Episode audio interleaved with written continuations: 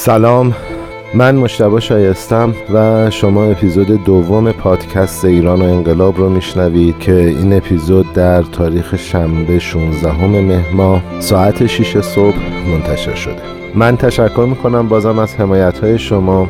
ما توی هفته گذشته برای اینکه این سه اپیزود آماده بشه بیشتر از چهل ساعت زمان گذاشت و همه تلاشمون رو کردیم تا پادکست ها با یک کیفیت خیلی خوبی منتشر بشن. امیدوارم اگر قصوری از سمت ما بوده شما ببخشید. من دیشب فکر می‌کنم که هلوش ساعت یک صبح بود که میکس و edit تموم شد و ما تایید دادیم که منتشر بشه. امروز دیدم که پادکست اول یه چند جایی غلط های میکسی داشته. من خب بازم عذرخواهی می‌کنم. ببخشید به خاطر شلوغی کارمون بوده و امیدوارم که این موارد دیگه از اپیزود سوم به بعد وجود نداشته باشه. طبیعتا این اپیزود هم بلافاصله بعد از اون اپیزود روز جمعه 15 مهر ماه ضبط شده. فشار کاری رو در نظر بگیرید و باز هم من از شما ممنونم که همراه ما هستید. بریم سراغ اپیزود توی اپیزود قبلی اگر خاطرتون باشه در رابطه با ساختار اجتماعی با همدیگه صحبت کردیم و حتی ساختار جغرافیایی ایران رو با همدیگه بررسی کردیم. ساختار جغرافیایی ایران نشان از یک پراکندگی عجیب در روستاها استقلالی که روستاها و شهرها داشتند قسمتی از ساختار حکومت شاه بر اجتماع رو تعریف کردیم و رسیدیم به موضوع ارتباطات و ساختار ارتباطات توی صده 19 هم. خیلی مسیر مونده تا برسیم به بحث انقلاب مشروطه و اینکه اصلا انقلاب مشروطه چه زمانی شروع شد چه زمانی تموم شد ما فعلا فقط می‌خوایم فضا رو بشناسیم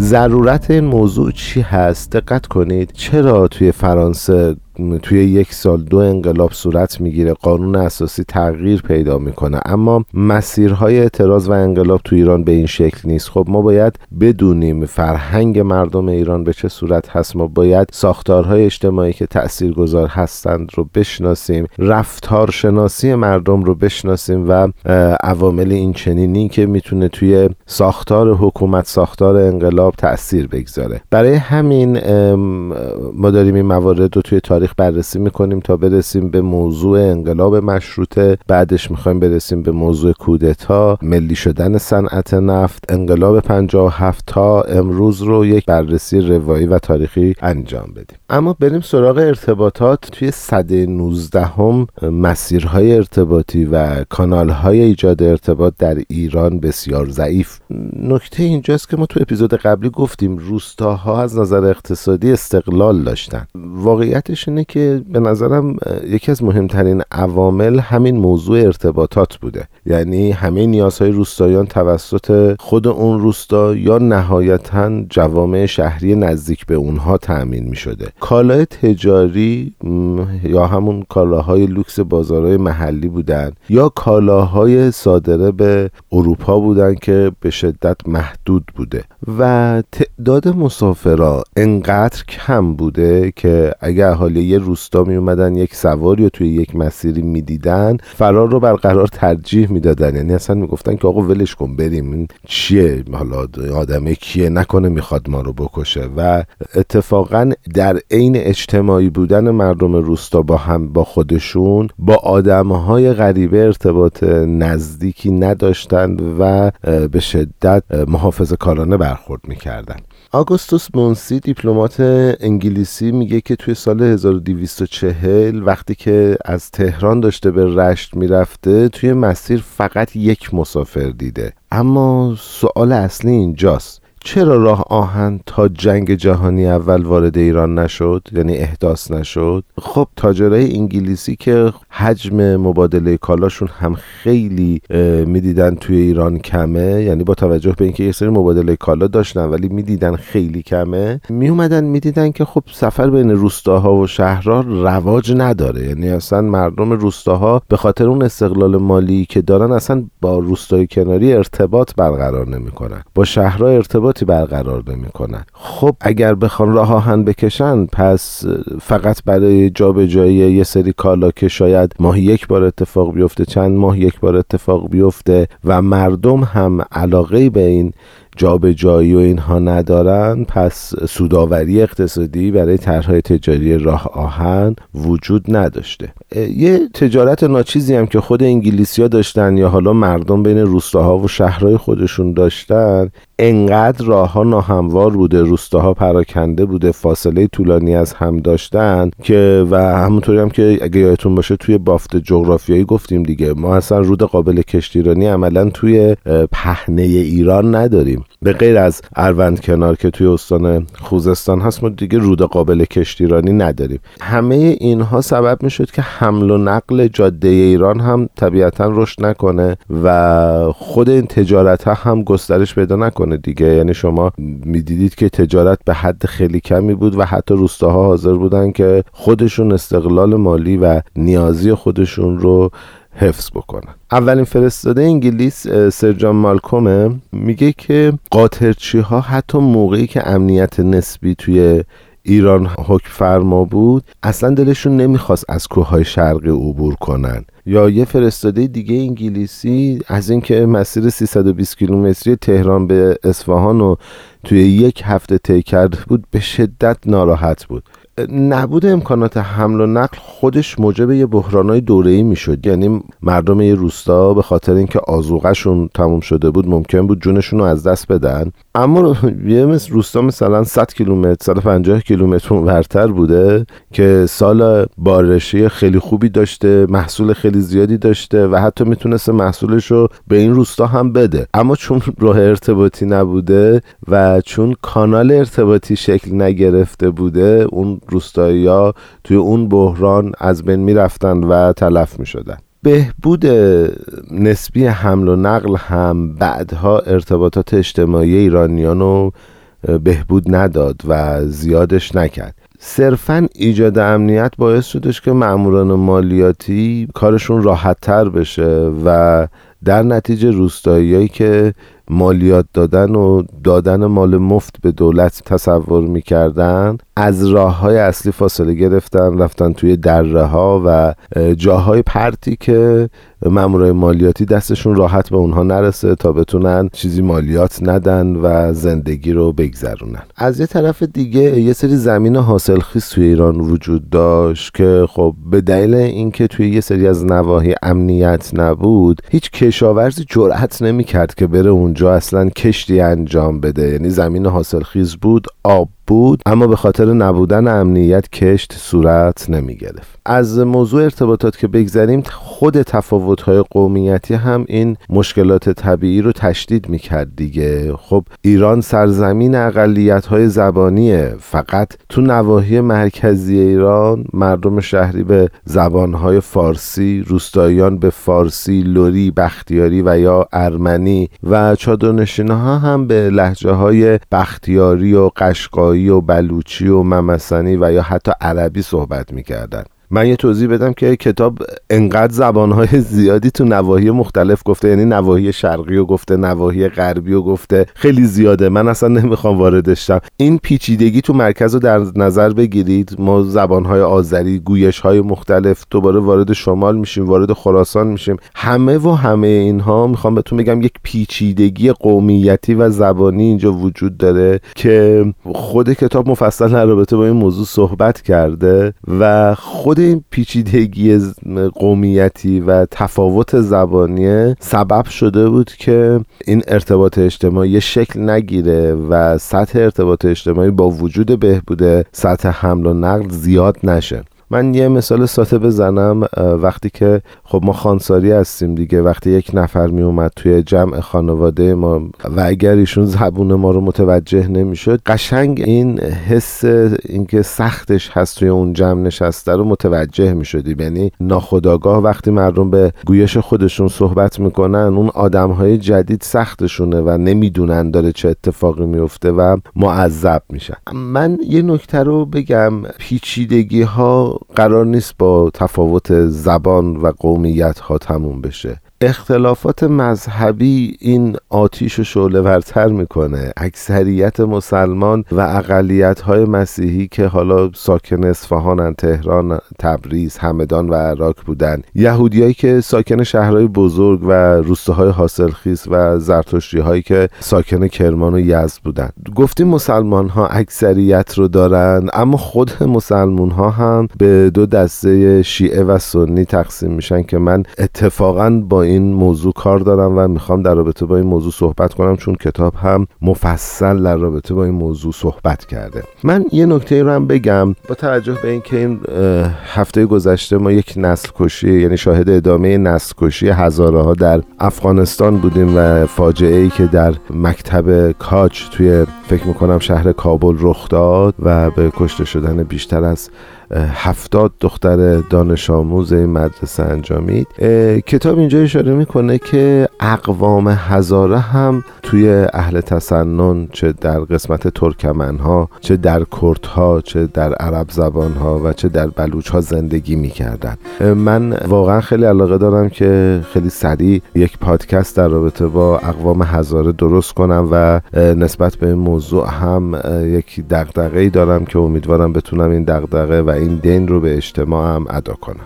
بریم اگه اشکال نداشته باشه یه موسیقی بشنویم. یه خورده حالا هوامون عوض شه. یه به جذابترین داستان این اپیزود می‌خوایم برسیم. یه مقدارم پیچیده است و می‌خوام در رابطه باش زیاد صحبت کنم.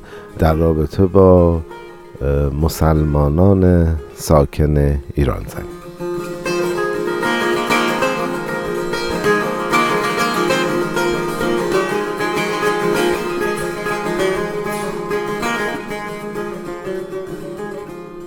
خب اگه خاطرتون باشه گفتیم که اکثریت مسلمان توی ایران زندگی می‌کردن و اقلیت ها هم از ادیان مختلف بودن. ما از مسیحی ها و یهودی ها و زرتشتی ها نام بردیم و گفتیم که مسلمان ها به دو دسته اهل تسنن و تشیع تقسیم میشن. واقعیتش اینه که وقتی من این صفحه های کتاب رو میخوندم هی می‌گفتم خدایا چه میگن؟ تشیع مگه فرقه چرا اصلا؟ چه ربطی داره. خب حالا مثلا ما یک فرقه دوازده امامی داریم تو تشیع یک فرقه اسماعیلیه داریم. چرا؟ تشیع مگه چند تا فرقه داره که به این اسم معروف شده؟ دوستان من یه خواهشی دارم. واقعا این که دین توی روند انقلاب تاثیر داره توجه داشته باشید. ادیان و مذهب ها تاثیر زیادی روی فرهنگ آدم ها دارن و خواهشی که دارم این قسمت اپیزود رو خیلی با دقت با من همراه بشید. چون پیچیده هست جاهای واقعا خودم وقتی داشتم میخوندم گنگ می‌شدم و دوست دارم که این موضوع رو کاملا درک کنیم چون عمده افرادی که ساکن ایران هستن به مذهب تشیع پایبند هستن و خیلی مهم هستش که ما این موضوع رو درست بررسی کنیم. تشیع فرقه های خیلی زیادی داره. اکثریت تشیع دوازده امامی اما گروه های دیگه هم توی نواحی مختلف وجود دارن. من واقعا مذهب شناس نیستم دین شناس نیستم. دارم توضیحات رو از کتاب ایران بین دو انقلاب مطرح می‌کنم. اگر ضعفی چیزی وجود داره. واقعا به این مدت زمان کمی که ما مجبور بودیم نوشته رو بنویسیم. ببخشید من نمی‌خوام این موضوع رو تکرار کنم ولی من نرسیدم رفرنس های مذهبی رو بخونم و رفرنس هم صرفا کتاب ایران بین دو انقلاب دکتر آبراهامیان هستش. خب شیعیان دوازده امامی اعتقاد دارن که امام آخرشون غایب هست و برای پیاده کردن حکومت عدل الهی ظهور می‌کنه. این شاخص تشیع به دلیل اینکه مسئولیت تعویل دین و تعویل قانون رو یعنی اون برداشتشون از دین و قانون رو به عهده عالمان عالی رتبه دینی قرار دادن هیچ جایگاهی برای نهاد روحانیت که توی تسنن وجود داره نمیپذیرن برای همین خود این تشیع دچار فرقه زیادی شده. خب می‌دونید که تسنن به روحانیت هاشون وابسته هستن و حالا چهار تا امام دارن و از اون طرف مولوی هایی که وجود دارن و مردم به اونها مراجعه می‌کنن. اما تشیع و مخصوصا شیعیان دوازده امامی یه مقدار داستانشون فرق می‌کنه. توی صده 19 میلادی تشیع خودش شد دو فرقه شیخیه و بابیه. یعنی دو فرقه جدید توی تشیع به وجود اومد. شیخیش یک واعظی عربنام به نام شیخ احمد حسابی بود که قبلا از پیروان اهل تسنن بوده. برگشته بود همه اصول تشیع رو هم پذیرفته بود. من یه توضیح بگم که این اصل تشیع که ائمه ویژگی الهی دارند و انسانهای خیلی خاصی هستن از آموزه های ملا صدرا هست. میگن که شیخ احمد حسابی حتی این موضوع رو هم پذیرفته بود که ائمه ویژگی های الهی دارند از طرفی هم به مفاهیم صوفیانه اعتقاد داشت می‌گفت جامعه در حال پیشرفته و خدا هم توی هر دوره یک شیعه حقیقی رو انتخاب می‌کنه به نام باب. تا این شیعه با امام قائب که همون امام دوازدهم شیعیان دوازده امامی هست ارتباط برقرار کنه. البته مجتهدای وقت اومدن و گفتن که این موضوعی که این دوستمون داره میگه بدعت هست و همچین چیزی وجود نداره. شیخ که فوت کرد سید کازم رشتی که از مریدان شیخ بود پیروان زیادی توی کرمان و یزد و تبریز داشت. و بعد از فوت رشتی هم این سه گروه دوباره تقسیم شدن به سه گروه دیگه. یه عده همون پیشوران تبریزی بودن که گفتن آقا ایده باب که بدعت رو بیخیال همه موارد رو ما قبول می‌کنیم و به پیشرفت اجتماع پایبند موندن. گروه دوم اومدن گفتن آقا ما نه باب رو قبول می‌کنیم نه پیشرفت اجتماع رو. کرمان. خاطرتون هست که بهتون گفتم کرمان کلان شهر بوده. توی اون دوران دقت کنید قدرت مذهب رو. و یه حالت محافظه کارانه هم به خودشون گرفتن. رهبرشون هم یه اسمی داشت به نام کریم خان. فرقشون هم کریم خانی شد. اما گروه سوم ملا حسین بشرویه رهبرشون بود. حالا شاید بشرویه است من واقعا اسم رو نمی‌دونم. و به عقاید کلی شیخ هم پایبند موندن. یعنی همه رو نگه داشتن و در انتظار ظهور شیعه حقیقی باقی موندن. موعود بشرویه یا بشرویه یه شخصی بود به نام سید علی محمد که یک تاجر بود و بعد از سالها مطالعه توی کربلا پیش شیوخی که توی کربلا بودن اومد گفت آقا باب منم. من با امام قائب ارتباط دارم. باب اومد گفت ما باید فساد رو بین مقامات عالی رتبه از بین ببریم عالمان منحرف و پالایش کنیم بیایم از تجار یک حمایت قانونی محکم انجام بدیم و باید سفت و سخت با ربا مبارزه کنیم. میگن که یه حمایت خیلی شدیدی هم از حقوق زنان داشته. حاکمان و روحانیون درباری و روستایی ها اومدن گفتن که آقا ما مخالف شماییم این حرف هایی که داری می‌زنی خیلی درست نیست. اولا که بدعت خود باب و ثانیا اینکه بیایم از تجار حمایت کنیم و اینا رو ما نمیپذیریم. روحانیون درباری هم که مشخصه چرا با باب مخالفت می‌کنن دولت دید اوضاع بحرانیه و به هم ریخته سریع باب رو به دار آویخت و خلاصه اعدام کرد. یک کشتار وسیعی رو هم توی ساحل خزر انجام داد. در نهایت گروهی که به باب اعتقاد داشتن به صورت مخفیانه و تحت تقریب تا همین الان هم دارن به حیات خودشون ادامه میدن. من واقعیتش اینه که خیلی پیچیده تر میشه. اگه من بخوام دوباره عمیق شم توی این موضوع خیلی پیچیده تر میشه. فقط دو تا فرقه دیگه از شیعیان هم بگم. اگه خاطرتون باشه شیعیان یک فرقه اسماعیلیه هم دارن که میگن آقا بعد از امام شیشم نباید حکومت به موسی بن جعفر یا امام هفتم شیعیان دوازده امامی می‌رسید. باید می‌رسید به شخصی به نام اسماعیل که اون یکی پسر امام ششم بوده. و میگن که کلا امام هفتم به بعد جانشین اشتباه انتخاب شده. این یه فرقه یه فرقه بودن که به هر حال صوفیا بودن به مسجد اعتقادی نداشتن و تعدد زوجات رو نپذیرفتن محرمات رو قبول نکردن. گفتن که شراب حرام نیست گوشت خوک حرام نیست و افراطی تر از همه اومدن گفتن که نام علی تجلی اللهه و خود این صوفی ها هم دوباره شدن دو دسته. هیدری و نعمتی. دقت کنید چند تا فرقه تا الان گفتم. بازم هست کتاب توضیح داده. من اصلا دیگه واردش نمیشم. حالا توی همه این شهرهایی که وجود داره توی ایران هر محله مربوط به یک فرقه بوده. یعنی مثلا می‌گفتن محله هیدری های صوفیه مثلا. محله شیعیان دوازده امامی محله بابی ها محله یهودی ها توی شیراز که اصلا بلبشویی بوده. از این گستردگی ارزم به خدمت شما که قومیتی و مذهبی. یه تعبیر جالبی داره دکتر آبراهامیان میگه که ساختار قومی ایران شبیه به موزاییک عجیب و غریبیه که هسته تشکیل دهندش اندازه و رنگای مختلفی. یعنی موزاییک هایی که اندازش و رنگاش مختلفه و به شکل عجیبی کنار هم چیده شده. دوستان اگه خاطرتون باشه تو اپیزود قبلی من دو تا موضوع مطرح کردم. یکی کلریکالیس بود. که در رابطه با نفوذ روحانیون تو مذهب می‌گفت. اگه خاطرتون باشه تو همین چند دقیقه اخیر من به این موضوع خیلی اشاره کردم.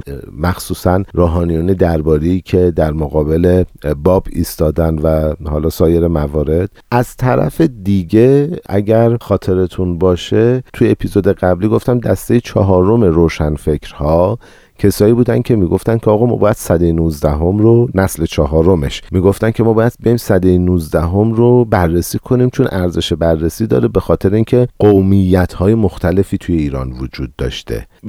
فکر می‌کنم الان دیگه کاملا برامون جا افتاده که چرا اون صده صده مهمیه و چرا احتمالا انقلاب مشروطه شکل گرفته. اون چیزی که دکتر آبراهامیان اینجای کتاب میگه میگه که ما نمی‌تونیم این وضعیت رو براش یک کلمه داشته باشیم نهایتا می‌تونیم بگیم یک تنوع گروهی. حالا خود این گروهیه می‌تونه قومیتی باشه می‌تونه مذهبی باشه می‌تونه زبانی باشه ولی تو همه جهت ها ما یک تنوع گروهی داریم که داره داستان رو پیچیده تر می‌کنه. نکته رو داشته باشیم که حتی مذهب اکثریت که مسلمان بود چند تا فرقه داشت. یعنی خود تسنن چهار تا داره این طرف تشیع فرقه های مختلفی داره و همه داره به هم تنیده میشه و پیچیده تر میشه. خب اینجا به بعد ما باید سازمان های غیر طبقاتی رو توی این اپیزود دوم تموم می‌کردیم. اما واقعا انقدر مطالب زیاد بود که نمی‌رسیم ما در رابطه با این موضوع سازمان های غیر طبقاتی صحبت کنیم. من تصور می‌کنم که سازمان های غیر طبقاتی تا پیش از اینکه ما بخوایم بریم وارد شاه های قاجار بشیم برای اپیزود بعدی باشه و ساختار سازمانی رو توی ایران در سده 19 هم بررسی خواهیم کرد.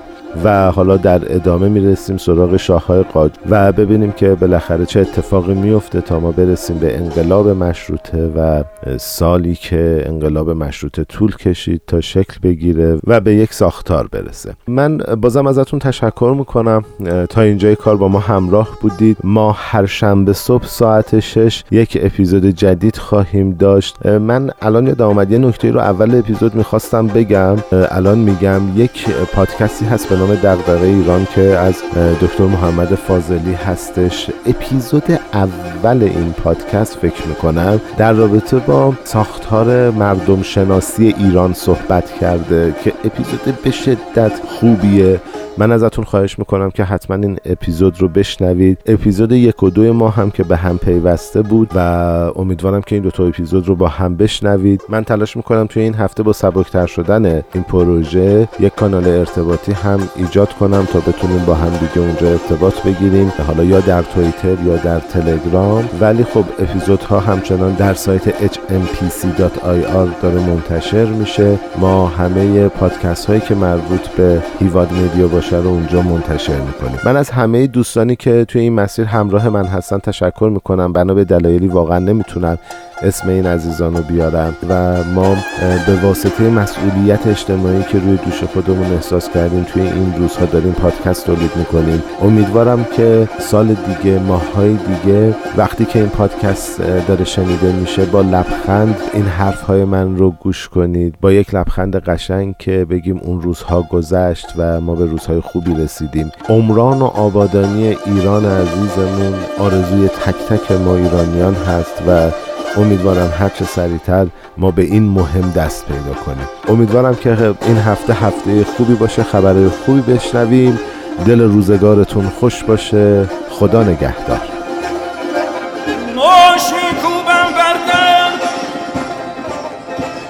پنجه می سایم بر پنجره ها. من دوچار خفقان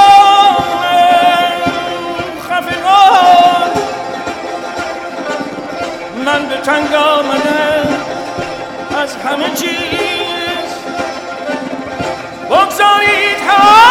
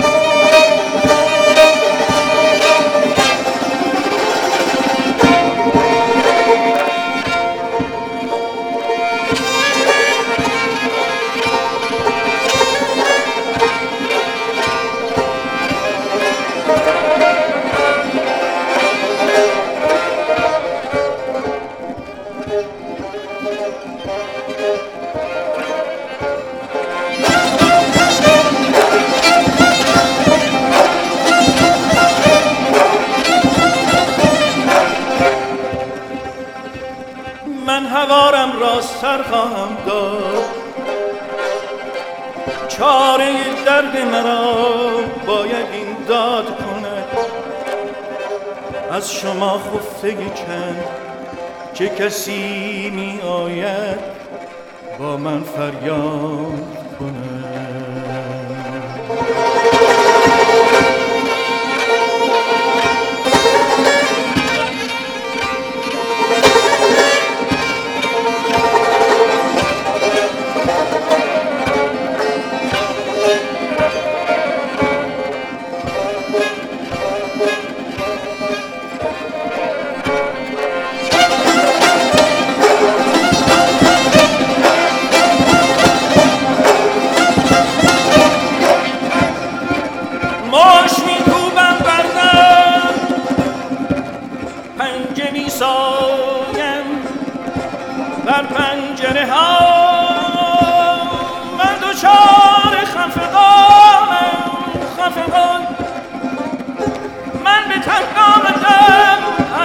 ci